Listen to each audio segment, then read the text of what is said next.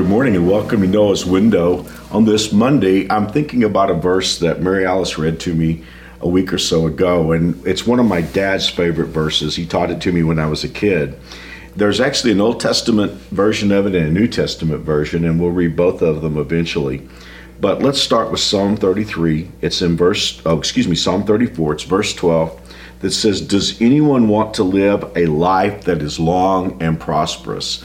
Well, that's a great question right there. And I think everybody would say yes, Yeah, for sure. Who doesn't want to live a life that's long and prosperous?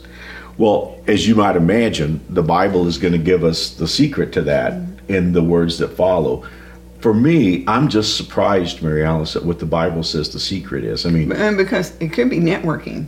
yeah, well, I mean, you think about so many ideas that people have today about how to live a life that's long and mm-hmm. prosperous, and we're going to find out when we get to the New Testament that those definitions get dialed in a little more. But uh, you know, it could be well, you know, you need to eat healthy. Well, that's true. I mean, that's, that mm-hmm. helps. helps live a long life. You know, you need to, you know, go to the right colleges and all of that kind of mm-hmm. thing. But but notice what the Bible says, because the question is, does anyone want to live a life that's long and prosperous? And then here's the here's the answer. Then keep your tongue from speaking evil and your lips from telling lies. Hmm. Now that's interesting to me because here the Bible gives us the first secret, and later on there's going to be some more things. You know, the Bible says, "Turn away from evil, do good, seek for peace, seek peace." But the first thing the Bible talks about is the way we talk, hmm. and it says if we want to live a life that's long and prosperous, then we have to be careful that our talk does not go to two places.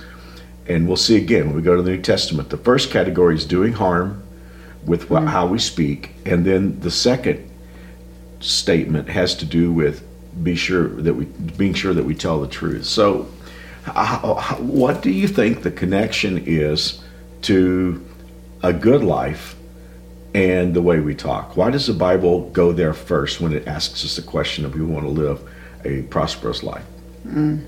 Oh, I don't know. So many things jump out at me. Um, but I think, um, first of all, I'm intrigued by the fact that it says keep your tongue from speaking evil because it sounds like it's a restraining mechanism, like our tongue naturally wants to go there. Yeah, and we have to restrain it.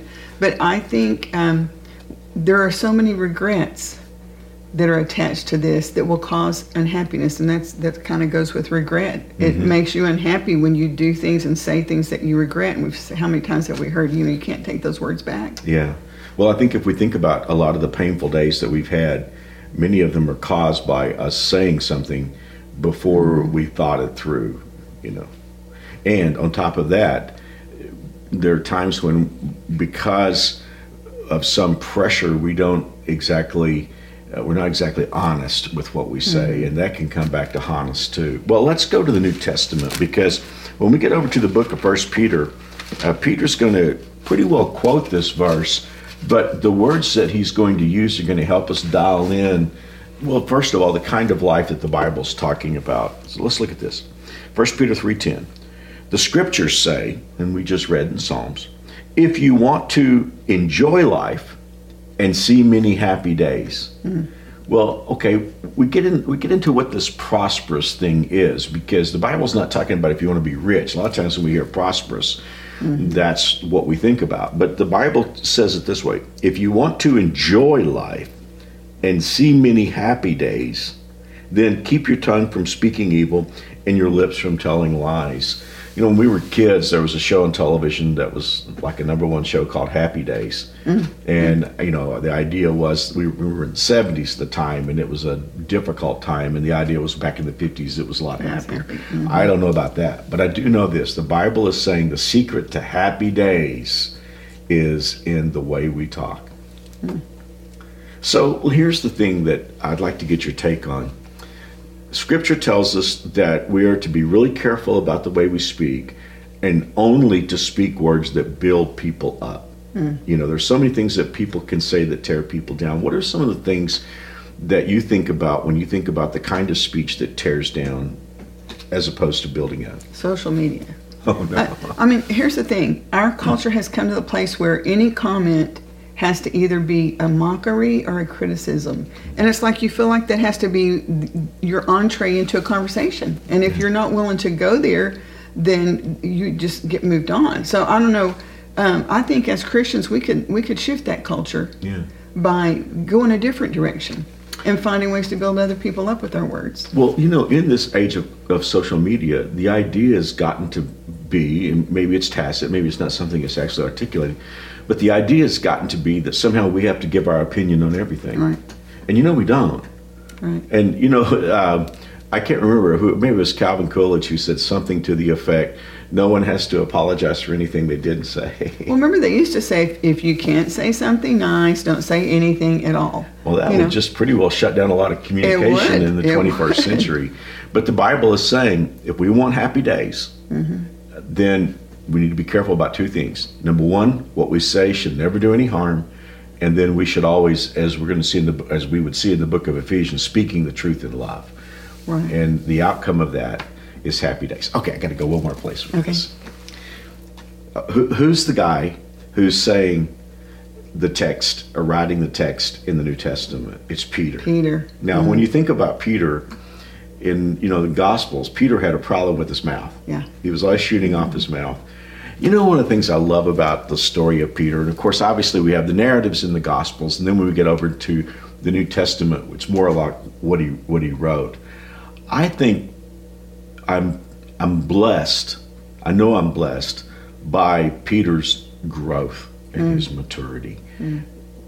I think all of us could hear that verse. You know, if a person would like to see happy days and enjoy life, then keep our lips from doing harm and telling the truth. I think that could instantly cause guilt for a lot of us Right. because uh, even for Christians, those of us here Christians, I mean, starting with myself, some of the biggest regrets in my life have been things that I've said and the way that I said it sometimes. It's it's a blessing for me to know we can grow in this area because clearly, uh, Peter clearly did. Well, Mary Alice, we need prayer. Uh, and so why don't you pray for us today that the Lord would allow us to say the things that would promote enjoyment of life and happy days and not say the things that would cause us to experience unhappy days. Why don't you pray for us? Absolutely. Let's pray. Oh, Father, we need you in this area of our lives, especially. And, and we know, Father, that it's our thoughts that create our words. And I just pray that the Holy Spirit would guide our thoughts and fill our thoughts. And so that our words, when they come out, would be words that would edify and, and build other people up. And, um, and that we wouldn't have regrets for the things that we say.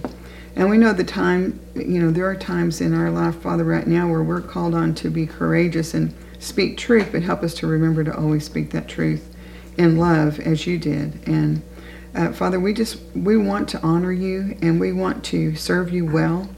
And I just pray that you'd help us to do that. And for each and every individual or family that's watching or listening today, I know each and every one is facing tremendous challenges. Um, each one a little different in their world, in their daily struggles. And I'm so thankful, Father, that you're such a big God that you know even the smallest details that are going on. And I just pray that you would work and move in the lives of each and every one that's watching or listening. And uh, Father, that you would just draw them close and give them wisdom, give them comfort, give them uh, provision, uh, give them healing, whatever it is that they're in need of today, Father. I just pray that you would be very close to them and provide that for them.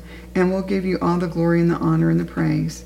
And we ask all these things in Jesus' name. Amen. Amen. Thank you, Mary Alice. One more thing before I go. You know, this whole thing about speaking words of truth and speaking words that build up, that's something that we have to be proactive about. It's not going to happen by accident. So we have to get out in front of it. Who knows what uh, experiences we're going to have today. Some of them could be negative and painful, but we need to just say, Lord, before I have those experiences, I want to make sure that what I say builds up and that it's truth and love.